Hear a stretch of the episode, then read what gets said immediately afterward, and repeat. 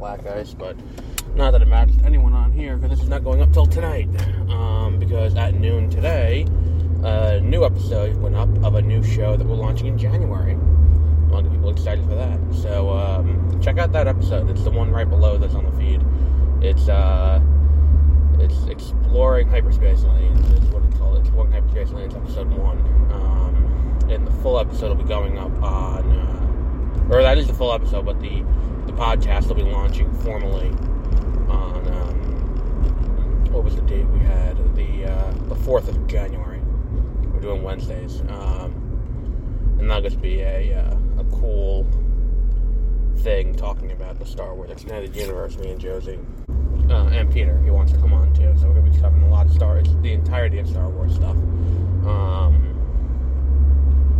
so uh, is there. Um, so this episode is a review of a new video game that has well, it's it came out earlier this year for Steam and for PC platforms, and then it got ported to the Switch.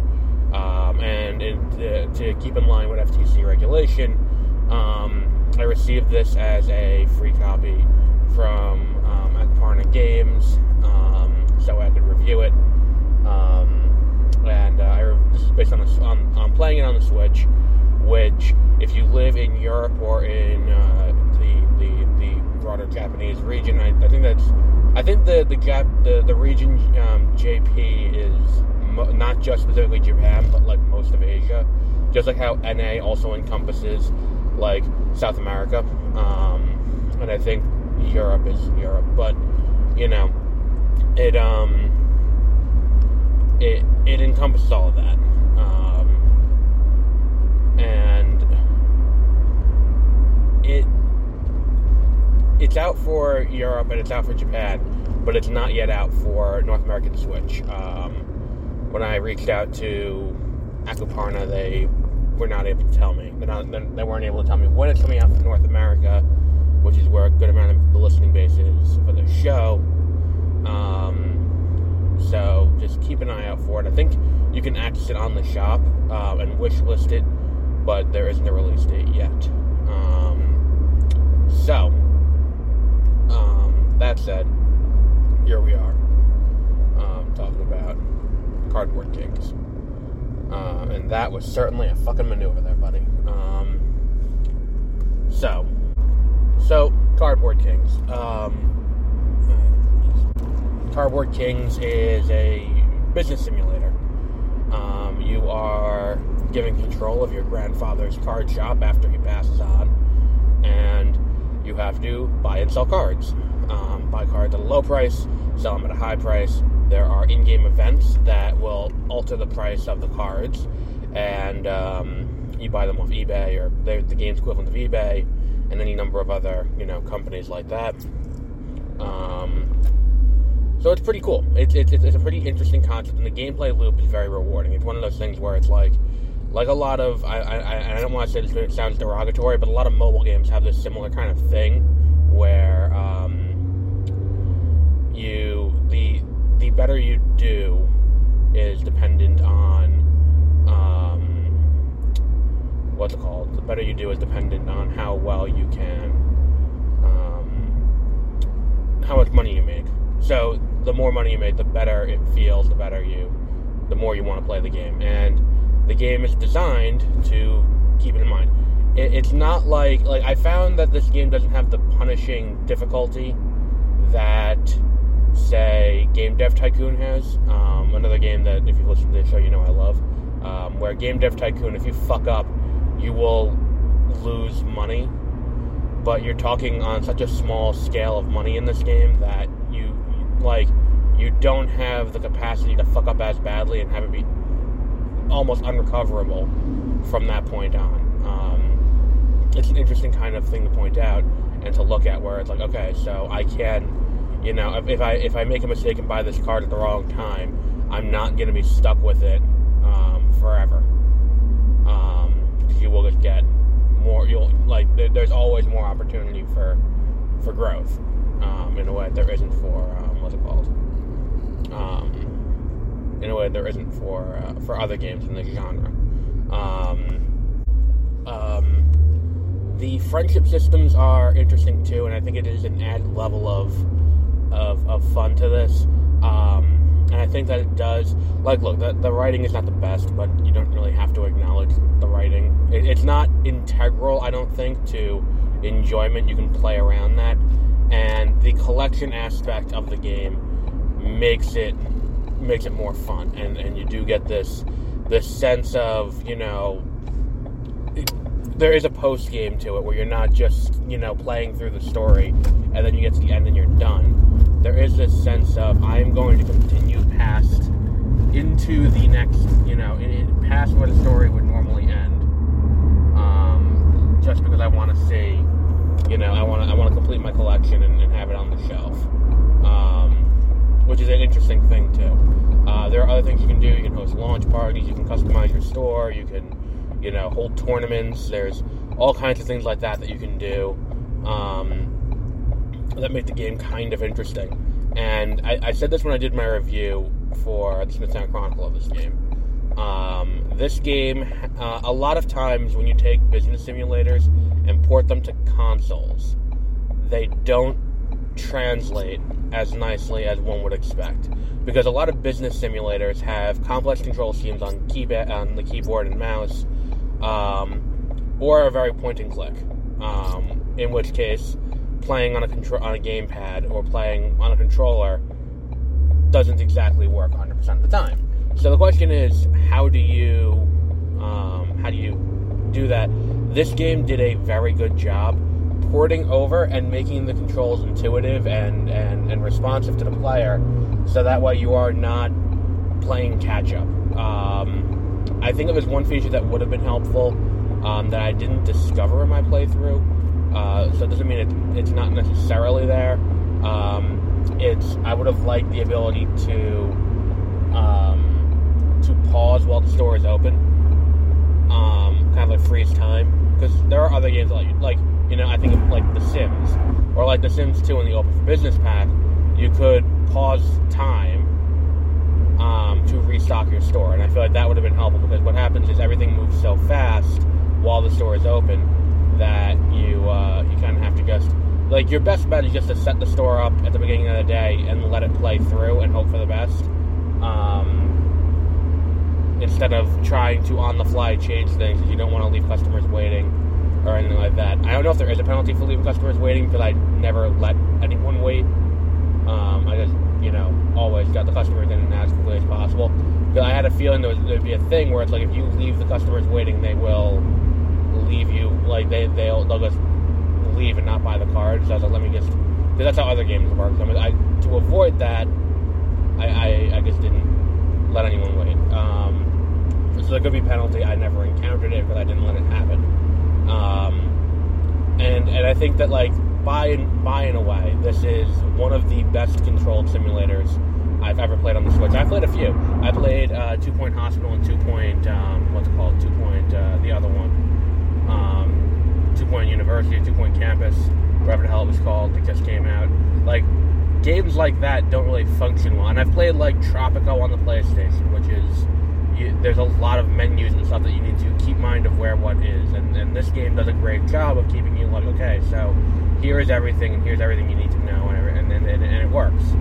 Um, and I think that like if you're going to port a simulator game to to to to a console, this should be the the landmark for how you you lay out the UI and how you lay out the um, well, lay out the, uh, the the controls um, because it's like nothing ever gets in the way. You can still completely run your store no problem, um, and it's just kind of a fun you know thing to do as you it, it makes the, the, the, game, which for a business simulator can be very technical um, in terms of what you're doing, it makes the whole experience a lot more fun. And, and ultimately, when you're playing a video game, that's what you're here for. You're here for the fun. You're not here for the, you know, the technical. And, and I think it works very well.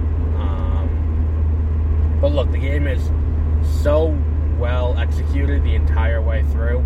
I think that it is, you know, it's it's worth it's worth playing when it does come out. If you haven't played it already, if you have played it already, um, then then you know what I'm talking about. It is available on Steam. Um, Steam for certain. I think it might also be on Epic Game Store, uh, but definitely Steam. Um, and it is it is very much worth your time to play um, if you haven't played it already. Um, or you can just wait until it comes to Switch, which will be at some point. I would. Uh, they didn't. They, they again I asked, they wouldn't tell me.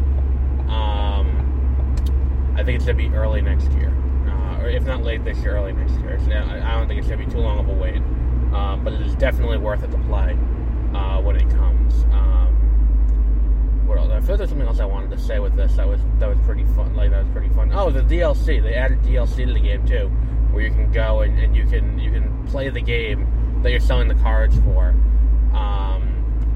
Which is a nice little added mechanic that they they really didn't need to do. Um, but it's a nice little add-on that adds to the post game um, for what you can do once you have completed your uh, your main mission of you know becoming a great store and and collecting all the cards. You can make a deck, and then with the deck go and battle. Which I think had I not locked my game of the year, um, I probably would have. This game would get strong consideration for Game of the Year, I think, um, had I not already locked in, which we'll talk about in a few weeks when we do our year end wrap up show. Um, we'll probably do that in the new year, though. Um, but it's, it's an interesting, it is a truly interesting game, and it's very well executed. And, you know, as I was playing it, my first thought was, wait, they haven't, no one's done this before?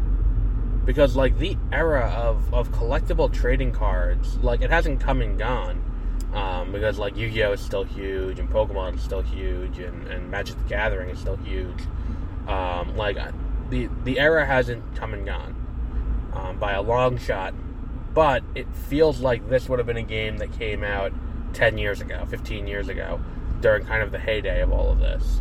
Um, and I think that what we're looking at here is we're looking at a game that could spawn the genesis. Uh, it could be the genesis point for other games like it. Which, if that's the case, I'm all for this.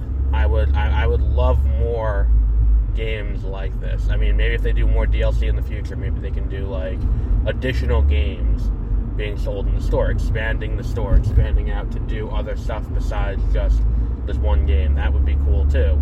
Um, and you know more sets would be nice more you know there, there are so many avenues for dlc for, for, for this game that it, it, there, there there's you know there, the the sky's the limit on what could be done. Um, but uh but yeah i think we'll wrap up there for today. I think we've covered a lot of ground with this. Um, so Kardboard Kings if you have not checked it out already um, go check it out.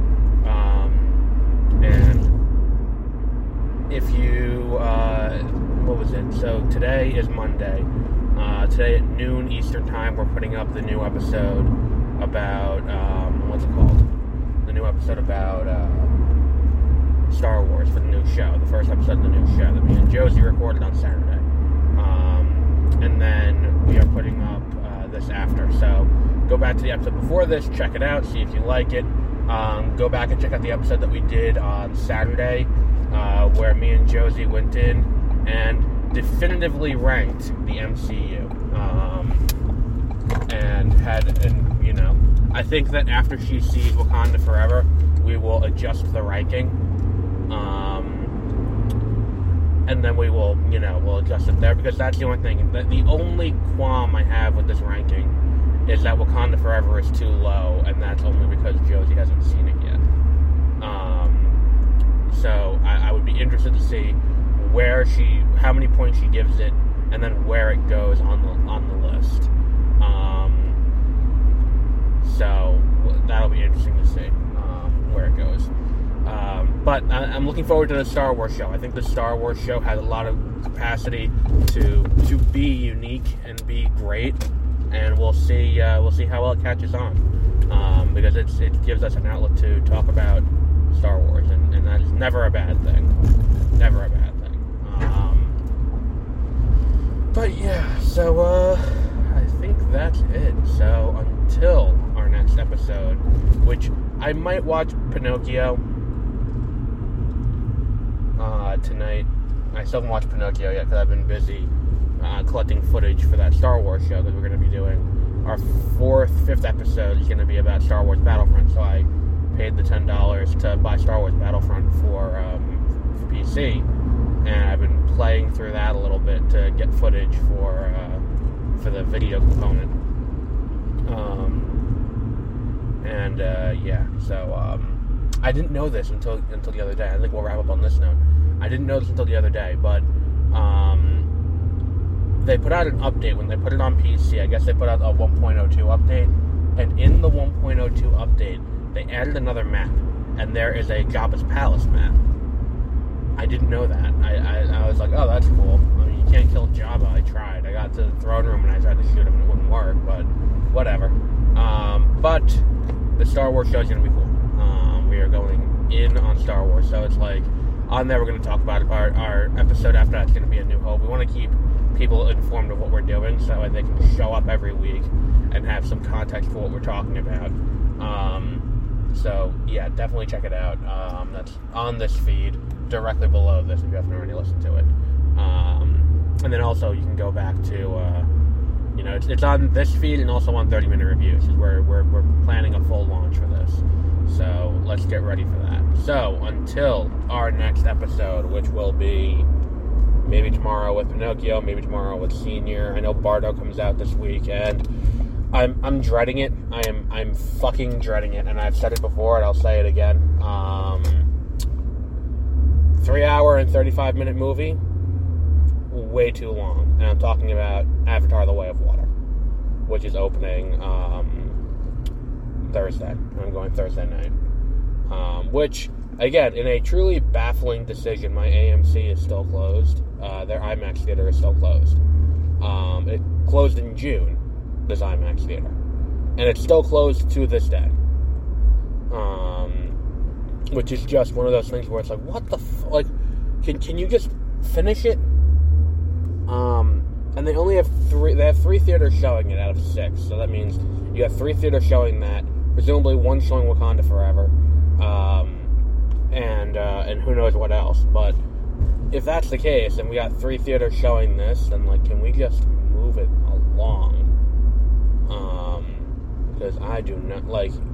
Can, and, and and if you're doing that, can can every screening on the Dolby screen be 3D? Why do we need three screens doing it? One standard 2D, one 3D, and then Dolby, which is also 2D. Why is Dolby not 3D? Because that's the best sound quality. Why are you not putting the four, the 3D cut on there? And then I went like, I'm just gonna go to another theater.